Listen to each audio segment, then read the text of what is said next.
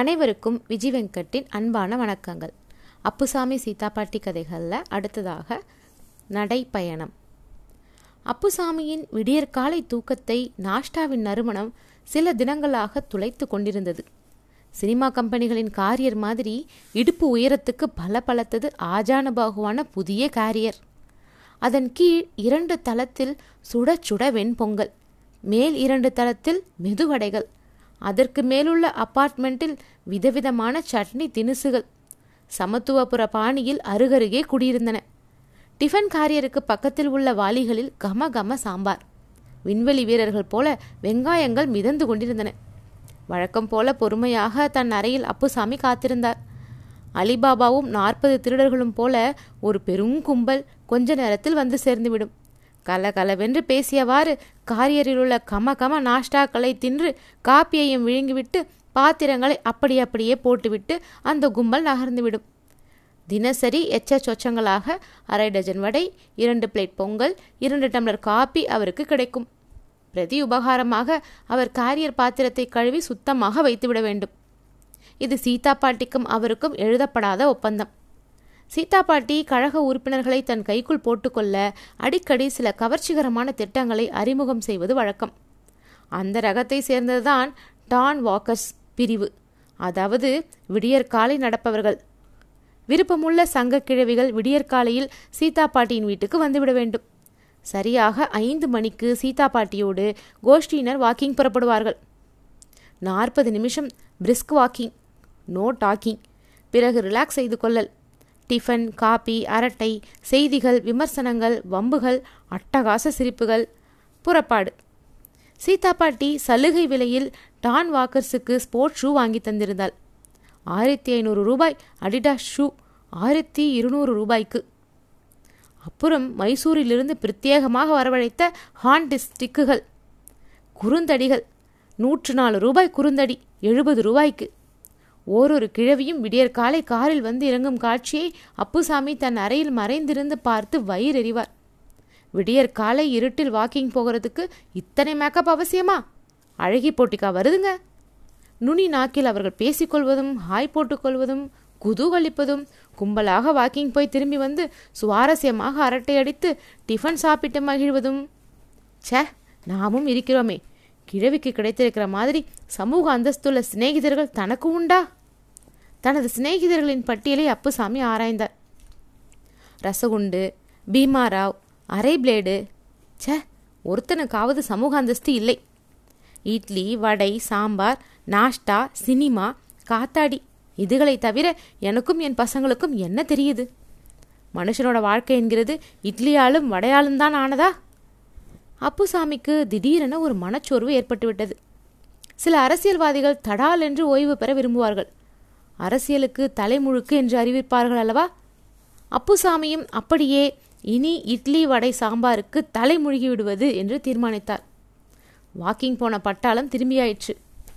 அப்புசாமி தன் அறை கதவை தாளிட்டு கொண்டு தூங்குவது போல நடித்து கொண்டிருந்தார். கிழவிங்க என்னதான் பேசிக்கிறாங்க, எதுக்குத்தான் அப்படி அவுட்டு சிரிப்பு? கவனமாக காது கொடுத்தார். ஒரு கிழவி சொல்கிறாள், கிடையாது, சண்டை இல்லாமல் இருந்ததே கிடையாது. மிலிட்ரி அனலிஸ்ட் ஹான்சன் பால்ட்வின் சொல்கிறான், பூமியோட 3457 வருஷ ரிகார்டட் ஹிஸ்டரியில் இதுவரை 3230 வருஷம் வார் வார் வார் தான். 227 வருஷ காலம்தான் அமைதியாக இருந்திருக்கிறது. வாருக்கு காரணம் இந்த கவர்மெண்ட் தான், அந்த கவர்மெண்ட் தான் சொல்கிறது பொருத்தமில்லை. சண்டையிலிருந்து சப்ஜெக்ட் கார் சிலிண்டருக்கு தாவியது. சீதா பாட்டி சொன்னார், ஓ, என்ஜிசியின் விதேஷ் லிமிடெட் பிரிவு பெரிய ரிசர்ச் செய்துட்டு வருதே. இந்தியாவிலே மட்டுமில்ல, உலகத்தில் எங்கெல்லாம் oil and natural gas resources இருக்குங்கிறதை வியட்நாம், எஜிப்த், ஏமன், இந்த மாதிரி ஃபாரின் கண்ட்ரீஸில் எல்லாம் இப்போ நம்ம ஆராய்ச்சி பண்ணுறோம். கொஞ்ச நேரத்தில் சப்ஜெக்ட் ஆன்மீகத்துக்கு போயிடுச்சு.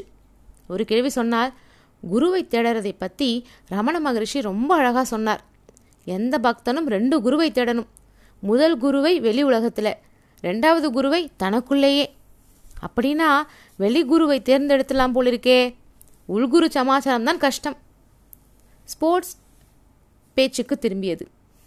All day I dream about sports என்பதன் சுருக்கம்தான் அடிடாஸ் என்றாள் சீதா பாட்டி. அப்புசாமி உள்ளுக்குள் புழுங்கினார். என்னென்னவோ பேசுகிறாங்க. உலகத்தில் எத்தனையோ பெரிய விஷயங்கள் இந்த கிழவிங்களுக்கு தெரியுது. அதெல்லாம் நமக்கு ஒன்றும் தெரியலை. சுவிட்சை போட்டால் விளக்கு எரியும்னு தெரியுது, அது எப்படி அப்படின்னு தெரிஞ்சுக்கிட்டதில்லை. சே, ரசகுண்டுவிடம் தனது ஏக்கத்தை பகிர்ந்து கொண்டார். அந்த கிழவிங்க விடியற காத்தால் வந்து சத்தம் போட்டுக்குன்னு அமர்க்களம் பண்ணுறாளுவ. ஒரு கிழவி சொல்கிறாடா, நேற்று மிஸ்டர் அப்பு கொஞ்சம் இந்த பிளேட்டை வாஷ் பேசினில் போட்டுறீங்களான்னு எச்சல் தட்டை தர்றாடா. எங்கள் வீட்டு கிழவி இது கேட்டுட்டு சும்மா உட்காந்துருக்காடா. என் புருஷனா கல்வன்னு பத்தினி கண்ணகி ஊரை எரிச்சாடா. புருஷனை பற்றி மற்றவங்க மட்டமாக பேசினா எந்த பொம்பளைக்கும் பற்றிக்கிட்டு வருதோ அவள் தாண்டா பத்தினி. சரி சரி தாத்தா, உணர்ச்சி வசப்படாதீங்க என்று சமாதானப்படுத்தினான் ரசகுண்டு. அவங்க பேசிக்கிறதையெல்லாம் கேட்டால் வயிறு எரியுதுடா. அவங்களாம் ரொம்ப அறிவு மாதிரி தோணுது, பொறாமையாக கூட இருக்குது. நீ என்ன பண்ணுவியோ ஏது பண்ணுவியோ, அந்த கீவைங்க பட்டாலும் வாக்கிங் கீக்கிங்னு காத்தாலே அங்கே வந்து சபை கூடக்கூடாது. அப்புசாமிக்கு தொண்டை கரகரத்தது. கவலையை விடுங்க, கிழவிங்க பட்டாளம் வாக்கிங் போகிறதை எப்படி நிறுத்துறதுன்னு நான் மேல்மட்ட கமிட்டியில் வச்சு பேசுகிறேன். முடிவை சீக்கிரமே சொல்கிறேன். சொல்லி பிரோஜனம் இல்லை, செய்யணும்டா. தெருநாயங்களுக்கு கூட என் மேலே அலட்சியம்டா. அப்படியா தாத்தா? நான் தனியாக போனால் குலைக்குது, பட்டாளமாக கிழவிங்க காத்தால் போகிறாங்க. ஒரே ஒரு நாய் எங்கேடி கிளம்பினீங்க இத்தனை பேருன்னு சின்ன குலைப்பு கூட குலைக்கிறது இல்லைடா. பயம் தாத்தா, பயம். வாக்காள பெருமக்களை கண்டு அரசியல்வாதிங்க பயப்படுறது இல்லையா, அது மாதிரி தான். கும்பல்னா சக்தின்னு அர்த்தம். எவ்வளவு அதிகமாக கும்பல் சேர்க்குறோமோ அவ்வளவுக்கு அந்த கட்சிக்கு பலம்னு நினைக்கிறார்கள் இல்லையா. நல்லா தான் பேசுகிற, கிழவிங்களை மட்டும் வரவட்டாமல் பண்ணிடு, உனக்கு அறிவு சுடர்னு பட்டம் தர்றேன்டா. கவலையே படாதீங்க, 2 நாளில் ஏற கட்டிடுவாங்க பாருங்க. ஏண்டா அரை நம்பர் பிளேட்டில் மாட்டிக்க போகிறோம்டா. இன்னா வாத்தியாரே, எனக்கே வந்து பாடம் சொல்கிறியா? பிளேட்டை கழற்றி கடாசிட்டேன். டே ரசம், ருக்மிணி எங்கேடா? உன் பொண்டாட்டி ருக்மிணி எங்கேடா? அவளுக்கு தான் நல்லா சொல்லி வைக்கணும். ஃபஸ்ட் கிளாஸாக சொல்லி வச்சுருக்கேன் தாத்தா.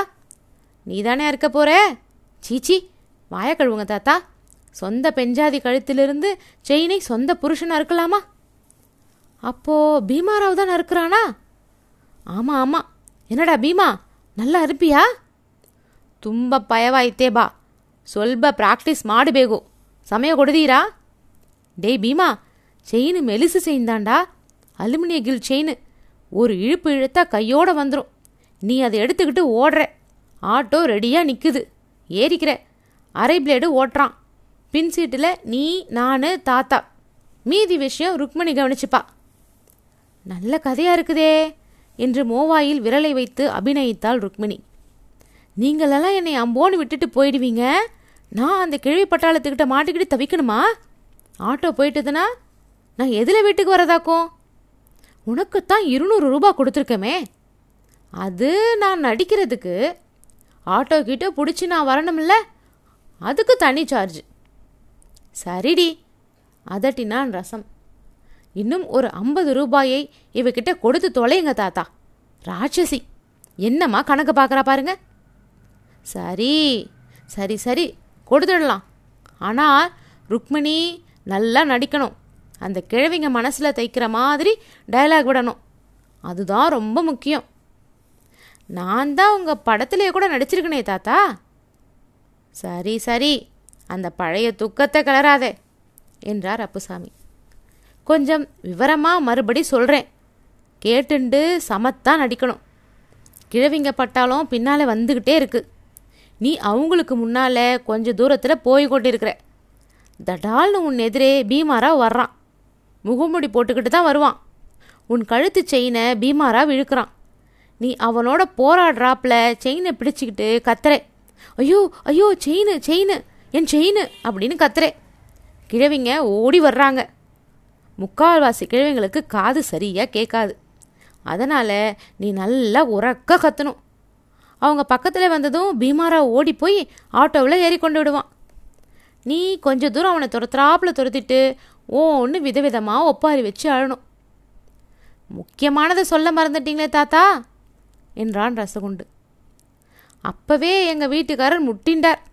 அடியே, விடியற் காலையில் தனியாக வாக்கிங் போகாதடி, ஊர் கெட்டு கிடக்குதுன்னு அடிச்சுண்டார். நான் கேட்கலையே, போச்சே என் செயின்னு. செயின்னு போனாலும் பரவாயில்ல, கழுத்தில் கத்தியை வச்சிட்டானே, உசிரே போயிருக்குமே. புரியுதா? இப்படித்தான் நல்லா புலம்பணும், கிழவிங்க மனசில் நல்லா உரைக்கணும். விடிய காத்தால் இனிமே இந்த தெருவில் வாக்கிங் வரக்கூடாதுன்னு அவங்க கேட்ட மனசில் நல்லா பதியணும். நல்லா செய்தியானா இன்னும் ஒரு 10-20 போட்டு தர்றேன், நீங்கள் பாருங்களேன், அசந்துடுவீங்க. விடியற்காலை 5 மணி. இருள் பிரிய தொடங்கவில்லை. காசா மேஜர் ரோடில் 2 சோடியம் விளக்குகள் எரியாத ஸ்தலம். நாடகத்துக்கு அந்த இடத்தை தான் அப்புசாமி கோஷ்டினர் தேர்ந்தெடுத்தது. ருக்மிணி மெதுவாக நடந்து வந்து கொண்டிருந்தாள். பிளாட்ஃபாரம் ஓரமாய் தயார் நிலையில் ஆட்டோ காத்திருந்தது. அவள் திரும்பி திரும்பி பார்த்தவாறு நடந்தாள். சரியாக பயிற்சி பெறாத அணிவகுப்பு கூட்டம் போல சாலையில் சலசலப்புடன் வாக்கிங் பாட்டிகளின் திருக்கூட்டம் வந்து கொண்டிருந்தது. பீமாராவ் அட்டையிலான குரங்கு முகமுடியை மாட்டிக்கொண்டு ருக்மிணியின் எதிரே வேகமாக வந்தான். ஏய் செயினு! ருக்மிணியின் கழுத்தில் கை வைத்தான் பீமா. அவள் செயினை பற்றி கொண்டு போராடுவது போல சில வினாடிகள் நடித்தாள். பீமா விடாப்பிடியாக பிட்புடி, விடுதலையா அல்லவா, மரியாதையா பிட்புடி என்று செயினை இழுத்து பறித்தான். ஆட்டோவில் ஏறினான். ஆட்டோ பறந்தது. ரசகுண்டுவின் வீடு. பலேடா பீமா, பலே பலே. ಇಲ್ಲಿ ನೋಡು ದಾದಾ, ಈ ದರ ಕೆಲಸ ನನಗೆ ಸರಿಪಡ್ತಿಲ್ಲ. ಈ ಜಾಬ್ದಾನ್ ಫಸ್ಟು ಅಂಡು ಲಾಸ್ಟು ತಾತಾ. ನೆನ್ನೆಗೆಲ್ಲ பண்ணிட்டியே தாத்தா.